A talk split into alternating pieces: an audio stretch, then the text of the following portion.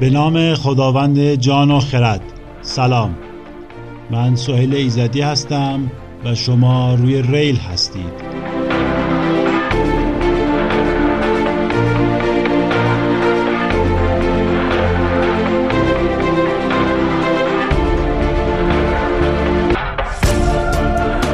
ریل پادکستی درباره توسعه و عقب ماندگیه.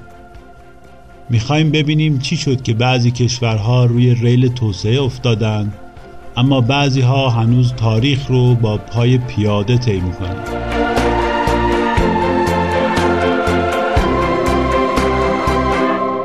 این قسمت قسمت پنجم از فصل اول با عنوان از بیکن تا جیمز وات که در خرداد نود و نه منتشر میشه.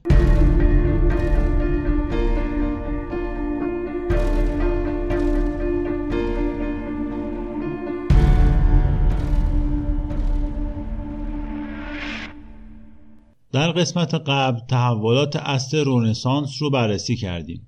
دیدیم که چطوری اروپا پوست اندازی کرد. قدرت کلیسا تضعیف شد، نظام فئودالی تقریباً از بین رفت، پژوهش و آزمایش علمی رونق گرفت و دولت ملت‌ها شکل گرفتند. صلح وستفالیا هم نظم بین‌المللی جدیدی ایجاد کرد. تاریخ نگارا این صلح رو نقطه شروع عصر مدرن می‌دونن. از این به بعد اروپا خودش رو پیدا کرده و دیگه صرفاً جستجوگر آثار یونان باستان نیست. خودش قیام کرده به شناخت انسان و جهان و در حال ساختن عالم و آدمی تازه است. در این قسمت در دو بخش به تحولات فکری و اجتماعی عصر روشنگری میپردازیم. اول سیل تحولات معرفت شناختی رو به صورت کلی بیان میکنیم و در بخش دوم داستان آزادی خواهی رو روایت میکنیم. در بخش پایین این قسمت هم جمع‌بندی کلی از روند توسعه اروپا رو خواهیم داشت. خب بریم سراغ عصر روشنگری. از اواخر قرن هفدهم به چالش کشیدن تفکرات قرون وسطایی خیلی جدی‌تر شد، چون قدرت اعمال نفوذ کلیساها کاهش پیدا کرده بود و متفکرها آزادی بیشتری نسبت به قبل داشتند. تحولات فکری از انگلیس و اسکاتلند شروع شد، چون سنت مدارس و دانشگاه‌های این جزیره قدمت خیلی طولانی داشت. قبلا گفتیم که در قرون وسطا هم مدارس این جزیره ارتباطشون با دانش عصر باستان قطع نشده بود. دانشگاه هم قدمت طولانی داشت. البته اولین دانشگاه اروپا رو دانشگاه بولونیا میدونن، اما آکسفورد از سال هزار و نود و شش میلادی تاریخ ثبت شده داره و جالب اینه که تاریخ تأسیسش اصلا معلوم نیست. از طرف دیگه ساختار سیاسی انگلیس هم با قاره اروپا متفاوت بود و طبقات متوسط و اشراف آزادی عمل بیشتری داشتن و اولین نظام مشروطه رو برپا کرده بودن. به هر حال انگلیس پیشگام تحولات فکری عصر روشنگری بود که چراغ عقل رو روشن کرد.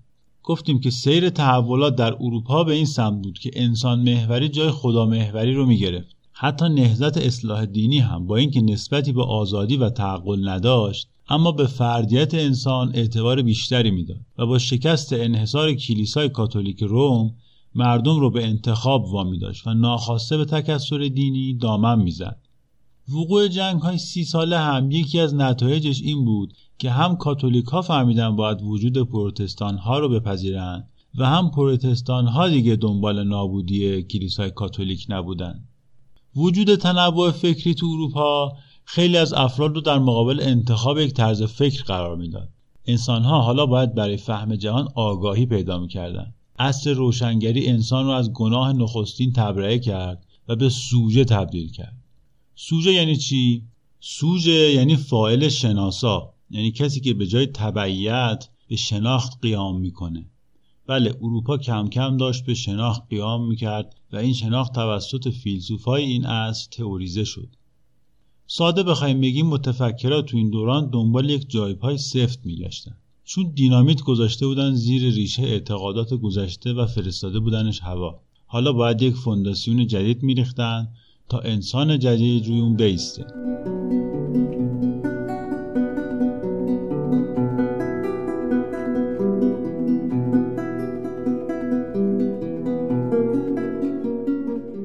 از پیشگامای این عصر فرانسیس بیکنه.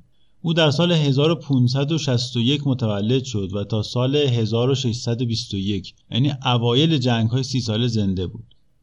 بیکن رو پیشگام شناخت علمی و پدر تجربه گرایی میدونن. او معتقد بود شناخت از راه تجربه و آزمایش به دست میاد و اون چیزی که فراتر از عقل و تجربه است رو باید رها کرد. بیکن که سیاستمدار هم بود، روش استقرار رو بر روش قیاس برتری میداد. روش استقرار مبتنی بر تجربه و مشاهده است. یعنی از مشاهده موارد جزئی به یک حکم کلی پی میبریم.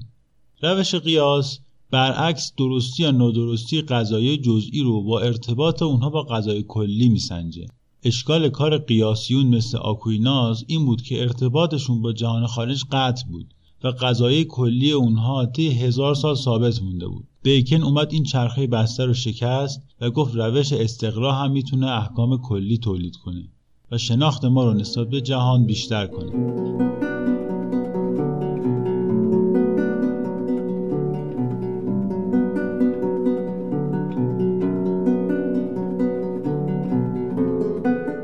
تقریبا همزمان با بیکن، رنه دکارت در فرانسه مسیر دیگه‌ای رو برای ساختن فونداسیون عصر جدید انتخاب کرده بود. دکارت برای اینکه جای پای سفت پیدا کنه، به وجود همه چیز یک شک فلسفی کرد. وجود همه چیز رو نفی کرد. وقتی دیگه چیز اثبات شده‌ای باقی نمونده بود، گفت اگر در وجود همه چیز شک بشه کرد، در یک چیز نمیشه شک کرد. چی؟ خود شک کننده. این شک کننده حتما هست که داره شک میکنه. بنابراین شک میکنم پس هستم. حالا این من شک کننده شد محور عالم. الکی نیست که دکارت رو معمار عصر روشنگری میدونن، چرا که انسان شک کننده یا همون سوژه رو به محور هستی بدل کرد و از اثبات وجود اون به اثبات خدا رسید. دکارت جهان رو به صورت یک دستگاه مکانیکی عظیمی میدونست که خداوند اون رو آفریده، ولی قوانین طبیعت اون رو هدایت میکنه. از نظر دکارت همه اتفاقات عالم طبق قوانین مشخصی رخ میداد و این قوانین رو میشه به زبان ریاضی بیان کرد. این ایده برخلاف امروز که کاملا برای ما بدیهیه، در اون زمان خیلی نوآورانه بود، چون تا اون زمان همه اتفاقات رو مستقیما به خدا و اعمال او ربط میدادن. دکارت میگفت طبیعت بر اساس قوانین مشخصی کار میکنه و هر چقدر که بشر بتونه این قوانین رو بیشتر بشناسه، بیشتر بر جهان و طبیعت سلطه پیدا میکنه. سلطه بر جهان و طبیعت توسط انسان فقط با عقب نشینی خدا ممکن بود. خدای همه کاره قرون وسطا حالا تبدیل به خدای ساعت ساز عصر روشنگری شده بود. خدایی که فقط جهان رو مثل یک ساعت کوک کرده بود و دیگه کاری باهاش نداشت. این مدل خداشناسی باور اکثر نواندیشای عصر روشنگری بود.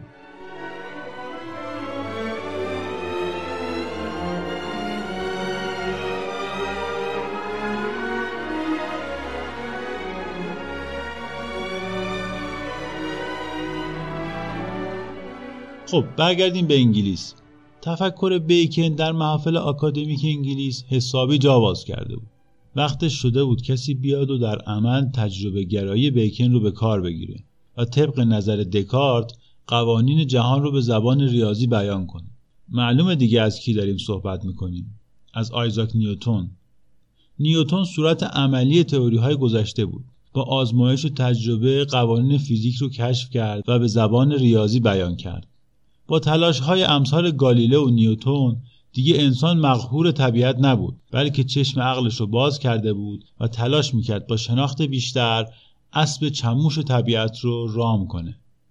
موفقیت ایده تجربه گرایی در کشف قوانین طبیعت اعتبار بیشتری به اون میداد و اعتماد به عقل انسان رو بیشتر میکرد. فیلسوفای دیگه انگلیسی مثل هابز و بارکلی و لاک تجربه گرایی رو به حد اعلی رسوندن. هابز ایده ماتریالیسم یا ماده‌گرایی رو که از عهد باستان تو کتابخونه‌ها خاک می‌خورد زنده کرد و مدعی شد فقط ماده وجود داره و غیر از اون چیزی نیست. لاک حواس پنجگانه ما رو تنها ورودی معرفت می‌دونست و معتقد بود ذهن ما هنگام تولد مثل یک لوح سفیده که تجربیات ما اون رو پر می‌کنه. بعدها تو قرن هجدهم هیوم گفت علیتی وجود نداره و فقط توالی اتفاقاته که باعث میشه ما فکر کنیم رابطه علت و معلولی وجود داره. تجربه گرای انگلیسی به جای خطرناکی رسیده بود چرا که بعد از خالی کردن زیر پای ایمان حالا داشتن اصل علیت که اساس علم بود رو هم کله پا می‌کردن. برای همین باید مردی از خودش بیرون میومد و کاری میکرد. اون مرد مرد ریزندنامی بود در پروس شرقی به نام امانوئل کانت که بعد از ده سال مطالعه و تفکر نقد عقل محض خودش رو منتشر کرد تا جلوی سقوط ایمان و عقل رو با هم بگیره. کانت حدود و توانایی‌های عقل رو مشخص کرد. یعنی مشخص کرد عقل انسان چه توانایی‌ها و چه محدودیت‌هایی داره. دیدگاه او دیدگاه انتقادی بود و معتقد بود که همه چیز رو باید با عقل نقد کرد. کانت سوژه به معنای درک ما از واقعیت رو از ابژه یا اون چیزی که واقعاً هست جدا کرد. این ویژگی اگرچه مشکلاتی رو در بطن خودش داشت، اما باعث میشد انسان فروتنانه تر به دستاوردهای عقلی خودش نگاه کنه.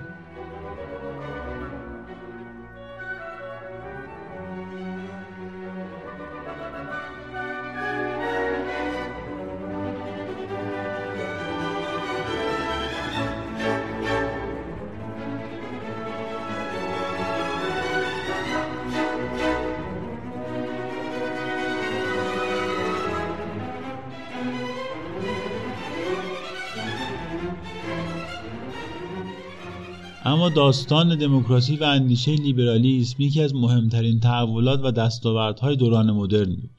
برای اینکه داستان لیبرالیسم و دموکراسی رو بفهمیم، چاره‌ای جز مرور تحولات انگلستان از قرن هشتم به بعد نداریم. در جزیره انگلستان از نخستین قرن‌های عصر میانی یا همون قرون وسطا، شورای از بارون‌ها و اسقف‌ها تشکیل می‌شد که به پادشاه در امور سیاسی و مسائل مالیاتی مشورت می‌دادند. این افراد از طرف شاه به شورا دعوت می شدن. در سطح محلی هم اسقف‌های محلی و اشراف محلی و حتی تعدادی از مردم عادی شورای تشکیل می دادن و مسائل محلی را حل و فصل می کردن. این سنت از کجا آمده بود؟ از اقوام ژرمن و وایکینگ های اسکاندیناوی. اونها هم مسائل رو در شورای متشکل از مردان آزاد هر منطقه حل و فصل می کردن.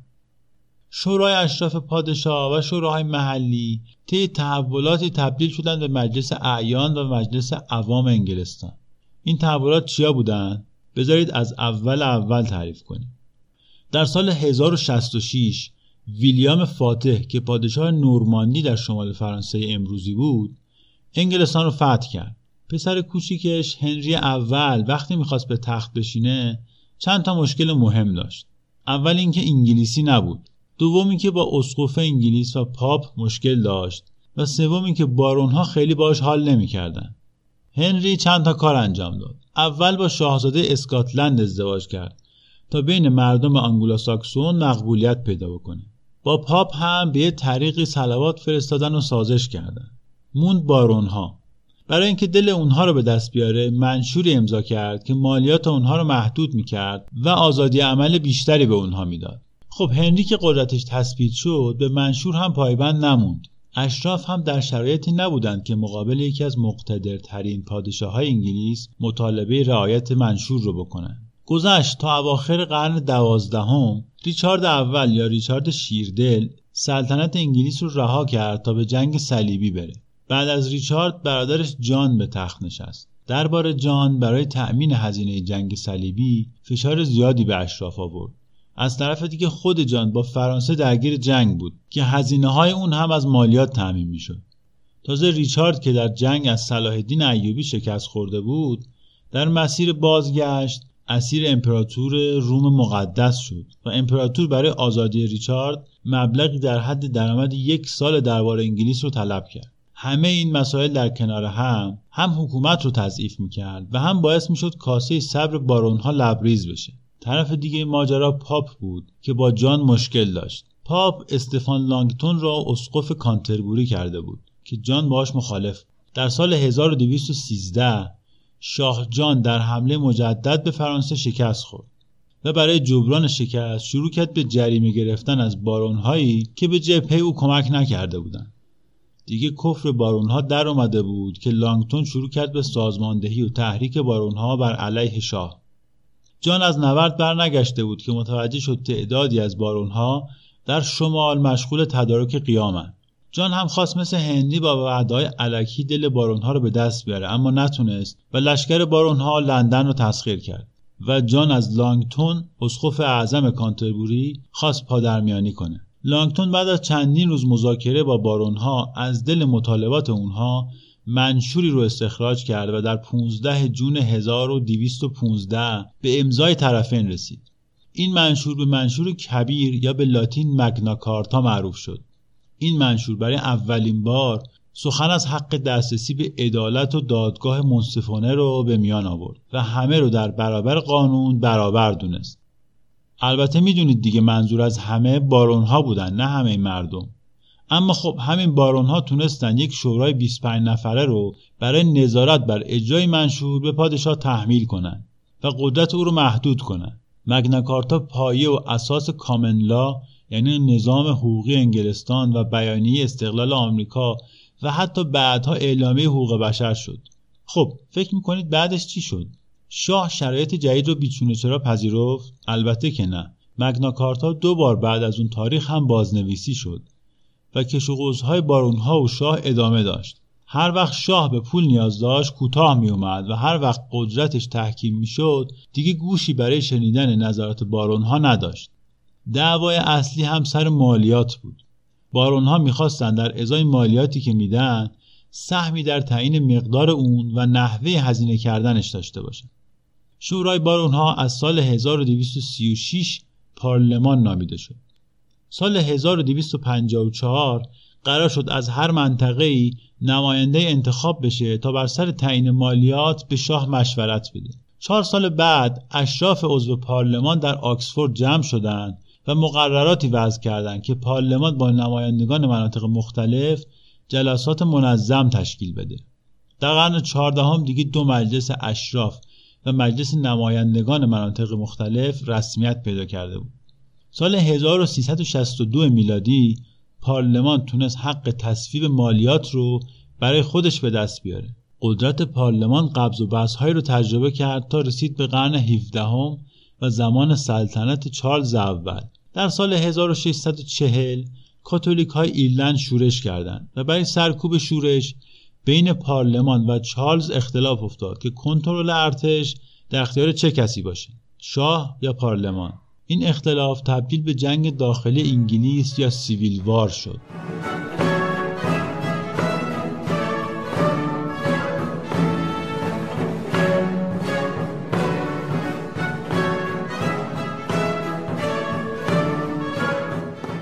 هواداران پارلمان به رهبری الیور کرامول بر چارلز پیروز شدند و در سال هزار و ششصد و چهل و نه با اعدام چارلز اول کرامول اعلام جمهوری کرد. اما جمهوری او هم چیزی مثل جمهوری بشار اسد و صدام حسین عذاب در اومد که باعث شد بارون‌ها بعد از مرگ کرامول در سال هزار و ششصد و شصت با آغوش باز چارلز دوم رو به سلطنت برگردونن و پشت دستشون رو هم داغ کنن که دیگه هوای جمهوری به سرشون نزنه. این تجربه باعث شد تا بیست و پنج سال بعد که جیمز کاتولیک بر پروتستان‌ها سخت می‌گرفت روش دیگه‌ای رو در برخورد با پادشاه انتخاب کنه. شاه جیمز دوم دختری داشت به اسم مری که پروتستان بود و همسر مری ویلیام نارنجی پادشاه کشور نارنجی یعنی هلند بود. از اونجایی که مری وارث قانونی تاج و تخت بود، پروتستان ها هم دندون رو جیگر گذاشته بودن تا جیمز سرشو بذاره زمین و دختر پروتستانش ملکه انگلیس بشه. اما در سال هزار و ششصد و هشتاد و هشت جیمز اجاقش روشن شد و پسردار شد.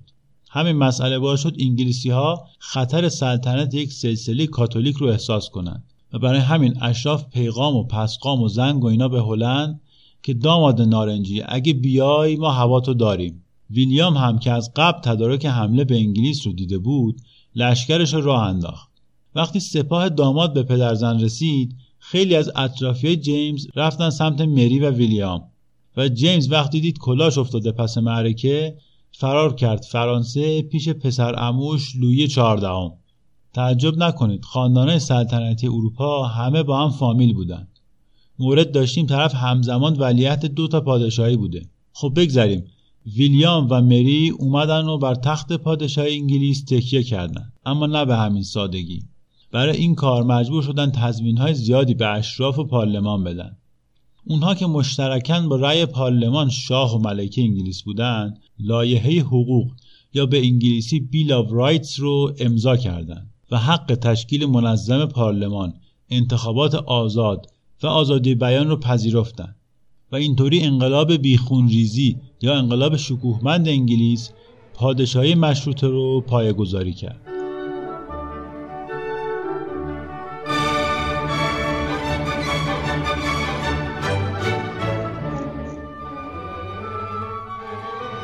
داگلاس نورس که یکی از مهمترین نظریه پردازای توسعه است و حتی بعد از دریافت جایزه نوبل اقتصاد در سال هزار و نهصد و نود و سه همچنان پرچمداری خودش رو در اقتصاد نهادی حفظ کرده، مقاله‌ای داره با عنوان تشکل‌ها و ایجاد تعهد، تحول نهادهای حاکم بر انتخاب عمومی در انگلستان قرن هفدهم. این مقاله رو مؤسسه پویش فکری توسعه ترجمه کرده. نورس در این مقاله نشون میده که مشروط شدن قدرت پادشاه با ایجاد پارلمان و دستگاه قضایی مستقل باعث ایجاد قانون و از اون مهمتر ایجاد تعهد به قانون از طرف حکومت شد و این مسئله باعث شد بعد از انقلاب شکوهمند وام‌هایی که حکومت تونست از ثروتمندا بگیره خیلی بیشتر از حد انتظار رشد کرد. حکومت انگلیس راه درآمدی جز مالیات و قرض گرفتن از ثروتمندا نداشت. قبل از انقلاب پادشاه که دچار کسری بودجه شده بود از اشراف وام گرفت، اما بعد از یه مدتی به دلیل عدم تعهد شاه به بازپرداخت وام‌ها و سود کمی که برای این وام‌ها در نظر می‌گرفت کسی رغبت نمی‌کرد به شاه وام بده. این مسئله باعث شد شاه اشراف رو تحت فشار بذاره و وام‌های اجباری بگیره. نتیجه این اتفاقات همونطور که گفتیم انقلاب شکوهمند و تأسیس پارلمان بود. وظیفه اصلی پارلمان هم تصویب بودجه و تعیین مالیات ها بود. ایجاد اعتماد بین ثروتمندا و حکومت باعث شد درآمدهای حکومت رشد قابل توجهی بکنه. با وجود پارلمان و دستگاه قضایی مستقل از پادشاه، سرمایه‌دار با خیال راحت وام میداد و میدونست که سرمایه‌اش برمیگرده. برعکس توی اسپانیا که در قرن شانزده هم بزرگترین قدرت اروپایی بود، همین عدم تعهد حکومت در باز پرداخت وام ها باعث شد سرمایه ها از اسپانیا به جاهای مثل هلند و انگلیس فرار کنه که سرمایه و مالکیت خصوصی امنیت داشت. نورس دست روی یک مسئله مهم به عنوان نقطه عزیمت توسعه میگذاره: اعتبار یک حکومت از نظر تعهد به قوانین و احترام به مالکیت خصوصی باعث جذب سرمایه میشه و این سرمایه به رشد و تولید و رونق اقتصادی منجر میشه. در انگلیس پارلمان غیر از مالکیت فیزیکی، قانون مالکیت معنوی بر طرح‌ها و ایده‌ها رو هم تصویب کرد. همه اینها زمینه‌های انقلاب صنعتی رو فراهم کرد تا با اختراع ماشین بخار در نیمه قرن هجدهم رشد افسانه‌ای اقتصاد غرب آغاز بشه که تا امروز هم ادامه داشته. البته دیدگاه دیگه هم در این زمینه مطرحه. جفری هایتسون، یکی دیگه از اقتصاددان‌های برجسته، این نظریه نورس رو مورد انتقاد قرار میده. نظریه نورس مورد استناد نویسندگان کتاب چرا ملت‌ها شکست می‌خورند هم قرار گرفته. هایتسون در مقاله انقلاب هزار و ششصد و هشتاد و هشت و همه مسائل مربوط به آن، حقوق مالکیت، انقلاب شکوهمند و ظهور نظام سرمایه‌داری بریتانیا که توسط فرشاد مومنی و حامد نصیری ترجمه شده، برعکس دیدگاه نورس معتقده که امنیت سرمایه قبل از انقلاب هم وجود داشت و اتفاقاً بعد از انقلاب کمتر هم شد. چرا؟ چون بعد از انقلاب اصلاحات ارزی انجام گرفت که زمین رو به دارایی قابل فروش و از اون مهمتر قابل وثیقه گذاری برای دریافت وام تبدیل کرد. قبل از اصلاحات ارزی زمین یک دارایی خانوادگی فئودال‌ها بود و امکان فروش و اجاره نداشت و بیشتر به درد حفظ شأن خانوادگی و جایگاه اجتماعی می‌خورد تا یک سرمایه بالقوه. این آزادسازی باعث شد زمین به دارایی مستعد تولید ثروت تبدیل بشه. نتیجه این اقدامات این شد که هم کشاورزی رشد کرد و هم راه تأمین مالی صنعت باز شد. شکل اشرافیت فئودالی هم کم کم به سرمایه‌داری صنعتی تغییر کرد. اما این همه ماجرا نبود. مگه میشه درباره تحولات مهم تاریخ بشر حرف بزنیم و اثری از جنگ نباشه؟ انگلیس از هفتاد و پنج سال بعد از انقلاب چهل و پنج سالش رو در جنگ بود. فشار مالی جنگ باعث شد پارلمان برای تأمین مالی جلوی ریخت و پاش‌ها رو بگیره و به قول اقتصاددان‌ها رفتار منضبط‌تری پیش بگیره و با اصلاح نظام‌های مالی و اداری و ایجاد راه‌های جدیدی برای تأمین اعتبار مثل بازار بورس و اوراق قرضه و اینها زمینه‌های انقلاب صنعتی رو فراهم کنه. حتی اگر نظر هایتسون درباره انگلیس رو قبول کنیم، نقش تعهد مالی حکومت‌ها در رشد اقتصادی کشور در قرون هفدهم و هجدهم و حتی تا همین امروز غیرقابل انکاره. کتاب انسان خردمند هم علت اصلی افول قدرت اسپانیا با مستعمرات وسیع و برآمدن امپراتوری هلند در قرن هفدهم رو همین تفاوت امنیت سرمایه و قانون پذیری حکومت ها میدونه. به هر حال چه ایجاد تعهد مالی رو عامل اصلی رشد صنعتی بدونیم و چه تبدیل شدن زمین به سرمایه قابل گردش و جنگ رو عامل تاثیرگذار رونق تولید بدونیم، نقش پارلمان و مشارکت مردم در تصمیم گیری ها یک عنصر مشترک در هر دو تحلیله. چرا که دیدیم جنگ های وسیع شاه جان نه تنها به تقویت اقتصاد منجر نشد، بلکه قدرت دربار رو تضعیف هم کرد. اما بعد از انقلاب شکوهمند به دلیل اینکه صاحبای سرمایه و مردم هم در تصمیم گیری نقش داشتند، جنگ به عامل رشد تبدیل شد. رشدی که به انقلاب صنعتی و انفجار تولید منجر شد. انقلاب صنعتی اول به تحولات تکنولوژیک قرن هجدهم میلادی میگه. در این دوران انگلیسی‌ها موفق شدند به کمک پیشرفت‌های علمی فناوری‌های جدیدی ایجاد کنند که تولید صنعتی رو چند برابر میکرد.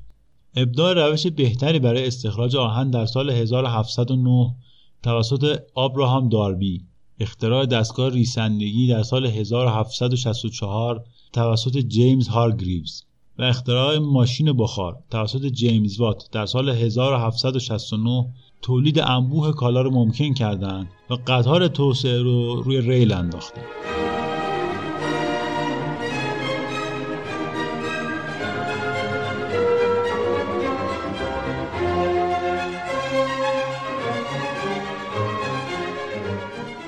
خب، یک نگاه کلی به تاریخ اروپا و این مطالبی که تا اینجای کار گفتیم بندازیم. در قسمت دوم گفتیم که منظورمون از توسعه چیه؟ گفتیم توسعه شش بعد داره: رشد اقتصادی، بسیج اجتماعی و ایده های نو، زمینه ساز دولت کارآمد، قانون و نظام پاسخگویی بودن. دیدیم که ساختار قدرت در اروپا از دو هزار و هشتصد سال پیش بر اساس همکاری شهروندان یک شهر و تشکیل سنا ایجاد شد. سرزمین‌های حاصلخیز و آب فراوان باعث شده بود که در هر منطقه عده‌ای ساکن بشن، شهری بسازن و اینقدر مازاد تولید داشته باشن که بتونن یک واحد سیاسی مستقل داشته باشن که به دولت شهر شناخته شد. یکی از این دولت شهرها روم بود که تونست یک امپراتوری باشکوهی در حوزه مدیترانه به وجود بیاره که حدود دو هزار سال بر بخش‌های مختلف این منطقه حکومت کرد. یکی از بخش‌های حوزه مدیترانه جزایر پراکنده دریای اژه و شبه جزیره بالکان بود که به مهد اندیشه و تفکر بشری تبدیل شد. همونطور که رومی‌ها امپراتوری سیاسی تأسیس کردند، یونانی‌ها در عرصه فرهنگ امپراتوری بنا کردند که تا هزاره‌های بعدی هم اثرگذار بود. این تمدن‌های جنوب اروپا در اثر حمله قبایل شمال اروپا از هم پاشید و شکل زندگی این قبایل، یعنی کلونی‌های کشاورزی محور که در قالب فئودالیسم بروز کرده بود، بر این قاره حاکم شد. حدود هزار سال طول کشید تا این اقوام دوباره عوامل رونق و رشد گذشته را احیا کنند. دوباره از جنوب این قاره و در حوزه مدیترانه تجارت رونق گرفت. رونق تجارت رونق شهرنشینی رو به دنبال داشت و شهرنشینی اقشار جدید اجتماعی، ساختار سیاسی متناسب با خودش و ایده های جدید رو با خودش آورد. اروپایی های قرن پانزدهم هم در اثر ارتباط با خلافت اسلامی و امپراتوری بیزانس با افکار و ایده های غیر از تفکرات رایج و صلب سرزمین های خودشون آشنا شدند و همین باعث شد که از جزمیت بیرون بیان و شروع به ایده پردازی کنند. اونا اولین مردمانی در جهان بودند که قدرت و ثروت و لذت دنیایی رو جدی گرفتند و دنبالش رفتند و برای همین تونستن اسب طبیعت رو زین کنن و قطار توسعه رو روی ریل بندازن. تحولات اروپا که به مدرنیته منجر شد یک سیر تکوینی بود، یعنی سلسله اتفاقاتی بدون یک طرح و نقشه قبلی و بدون اینکه مقصدی تعیین شده باشه منجر به مدرنیسم شدن. این تحول تکوینی یک بار برای اروپای غربی و آمریکای شمالی رخ داد و دیگه برای بقیه مناطق جهان رخ نخواهد داد، چرا که کشورهای دیگه حالا یک الگویی به اسم مدرنیته جلوی چشمشونه و از اون مهمتر قدرت‌های غربی فرصتی برای تحول تکوینی به کشورهای دیگه نمیدن. اون چه که اتفاق میفته مدرنیزاسیونه، یعنی پیگیری یک پروژه مشخص با هدف مشخص مدرن شدن. حتما میپرسید اگر قرار نیست این اتفاقات در جای مثل کشور ما بیفته پس این همه داستان رو برای چی گفتیم؟ برای اینکه تا ندونیم مدرنیته اروپایی چطور به وجود اومده و چه زمینه‌هایی داشته در واقع خود مدرنیته رو نشناختیم. برای شناخت عمیق این پدیده باید درباره همه بخش‌های این داستان پرسید چرا؟ چرا مدیترانه شد مهد تمدن بشری؟ چرا رومی‌ها تونستن حاکم این حوزه بشن؟ چرا یونانی‌ها شدن ملت فیلسوف؟ چرا جاهای دیگه این اتفاقات نیفتاد؟ دو رویکرد مختلف برای مواجهه با این سوال‌ها هست. یکی اینکه تاریخ رو یک سیر جبری بدونیم و اعتقاد داشته باشیم هر حادثه‌ای حتماً بنا به ضرورت رخ داده و تاریخ راه دیگری نداشته. رویکرد دیگه اینه که تاریخ اتفاق افتاده یکی از بی‌نهایت حالت‌هاییه که میتونسته رخ بده. یووال حراری به رویکرد دوم معتقده و برای اثبات نظرش یک سوال مهم میپرسه. میگه زمانی که کنستانتین امپراتور روم تصمیم گرفت برای قلمروش یک دین واحد انتخاب کنه، اگر به جای آیین مسیحیت آیین مانی رو که پیروان بسیار بیشتری از مسیحیت در سرزمین‌های روم داشت انتخاب میکرد چی میشد؟ قطعاً مسیر تاریخ چیزی غیر از اینی که الان هست میبود. الان میشه هزاران دلیل ردیف کرد که انتخاب مسیحیت اجتناب ناپذیر بود، اما اگر بخوایم تاریخ رو از آخر نخونیم و به همین مسئله در ظرف زمانی خودش نگاه کنیم، این انتخاب همونقدر ممکن بوده که انتخاب دین مانوی. نگاه ما در این پادکست نگاه جبر تاریخی نیست، اما بنا هم نداریم همه تحولات تاریخی رو حاصل اتفاق بدونیم. اصلا هدف اصلی ما پرسش از زمینه‌های رخ دادن اتفاقات مهم و سیر تحولاته، بدون اینکه ادعا کنیم تاریخ راه جز اینی که رخ داده نداشته.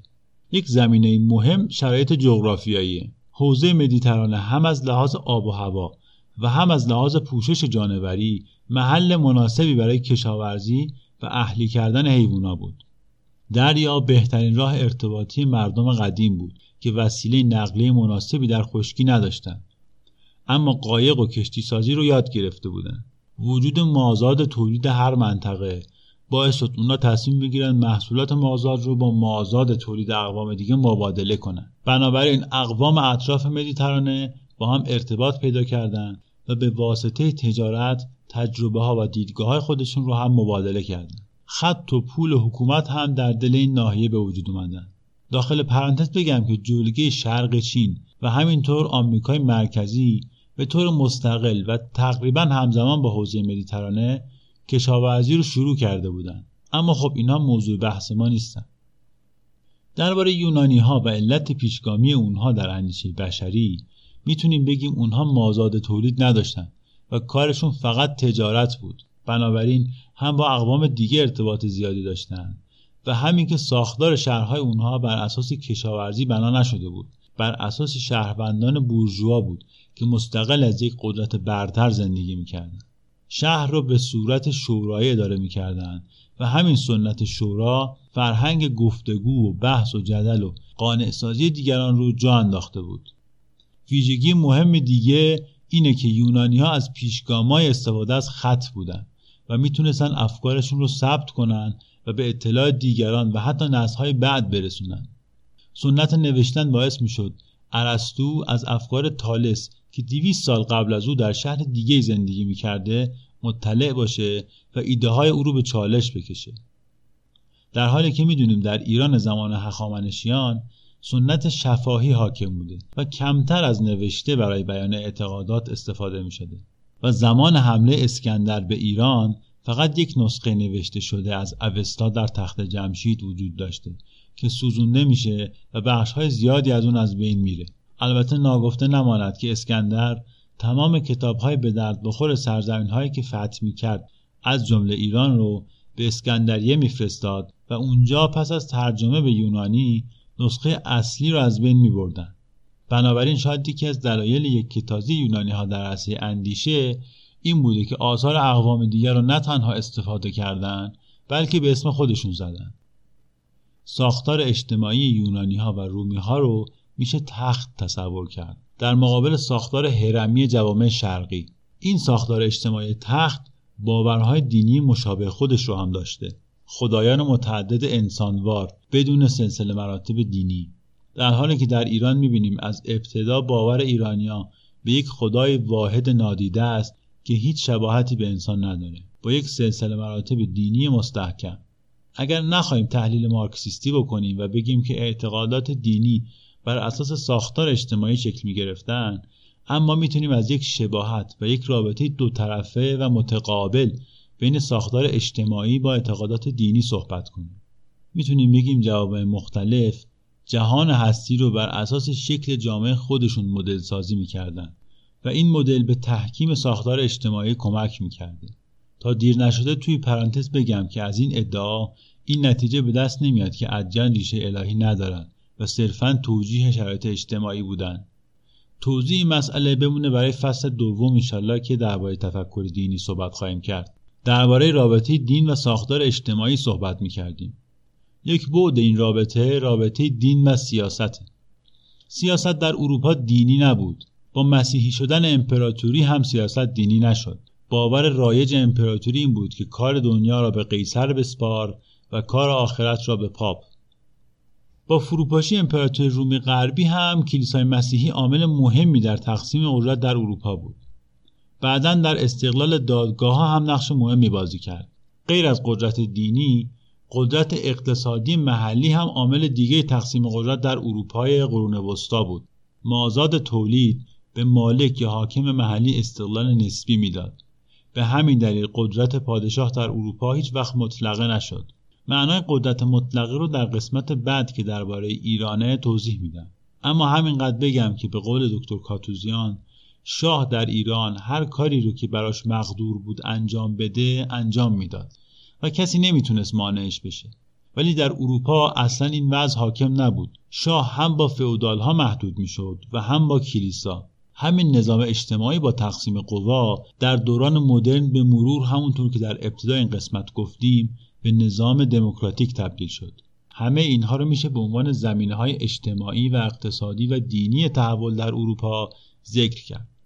اما یک ویژگی مهم دیگه هست که در رنسانس ایجاد شد و مختص اروپایی‌ها بود و سابقه تاریخی هم نداشت: میل فراوان اروپایی‌ها برای تسلط بر طبیعت و جهان که از قرن پانزدهم به بعد شروع میشه خیلی مهم و منحصر به فرده. این روحیه نه در اروپایی‌های باستان سابقه داشت و نه در قرون وسطا و نه حتی در بقیه اقوام. حراری در کتاب انسان خردمند میگه اگر در ابتدای قرن پانزدهم قرار بود پیش بینی کنیم که رشد علمی از کدوم نقطه جهان شروع میشه، اروپا آخرین گزینه بود. اما دقیقاً از همون مردمان متعصب و خشک مذهب و بی‌علاقه به اندیشه و فلسفه این اروپایی در اومد که می‌بینیم.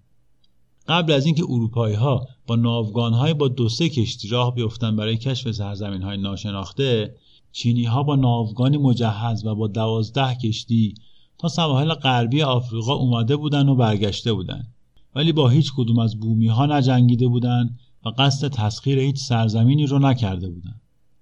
اما اروپایی‌ها پاشون که به هر سرزمینی می‌رسید به نام پادشاه خودشون ادعای مالکیت می‌کردن. اسپانیایی‌ها با پانصد نفر رفتن و تو سه ماه حکومت امپراتوری آزتک‌ها رو از بین بردن بدون اینکه از قبل هیچ شناختی از اونها داشته باشن.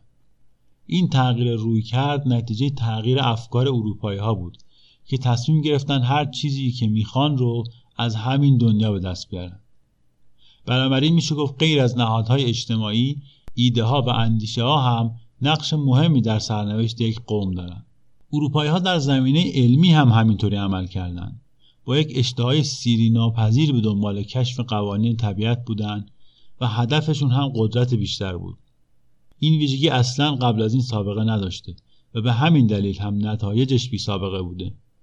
به این تمدن و دستاوردهاش میشه به عنوان یک تمدنی که توی اروپای غربی به وجود اومده نگاه کرد که برای ما بیگانه محسوب میشه و دلیلی هم نداره که ما بپذیریمش.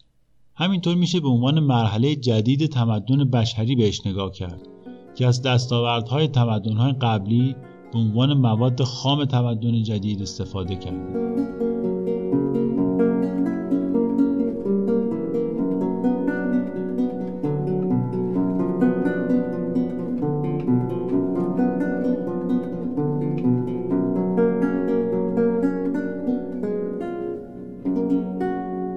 خب بخش مبانی مدرنیته به پایان رسید و از قسمت بعد به بررسی ایران و زمینه‌های توسعه نیافتگیش می‌پردازیم. البته دیگه مثل اروپا سیر تاریخی رو نمیگیم، چون سیر تاریخی رو بیشتر شما میدونید. کار ما تحلیل تحولات ایران خواهد بود و زمینه‌هایی که باعث شده اینی بشیم که الان هستیم. اما قبل از پایان مختصری هم درباره منابع بگم. بیشتر مطالب بخش روشنگری رو از کتاب غرب چگونه غرب شد استفاده کردم. مطالب بخش دوم بیشتر از سایت هیستوری دات کام بود که مقالات خوبی درباره اتفاقات مهم تاریخی داره. از دو تا مقاله دیگه هم نام بردم. یکی مقاله داگلاس نورس بود که توسط پویش فکری ترجمه شده بود. این پویش توسط دکتر رنانی و همکارانشون اداره میشه و مطالب بسیار خوبی رو در حوزه توسعه منتشر میکنه. پیشنهاد میکنم یک سری به سایتشون بزنید. مقاله دیگه هم از هایتسون بود که توسط دکتر مومنی و حامد نصیری ترجمه شده بود. لینک متن کامل هر دو مقاله رو در کانال میذارم که اگر خواستید مطالعه کنید. ما در کنار کانال تلگرام یک گروه تبادل نظر هم داریم. خیلی خوبه اگر به این گروه بیایید و نظر و انتقاد و پیشنهاد و بحث و سوال خودتون رو مطرح کنید. قطعا نظرات شما در بهتر شدن کار موثره. معرفی پادکست به دوستا یادتون نره و تا قسمت بعد تلاشاتون پرثمر.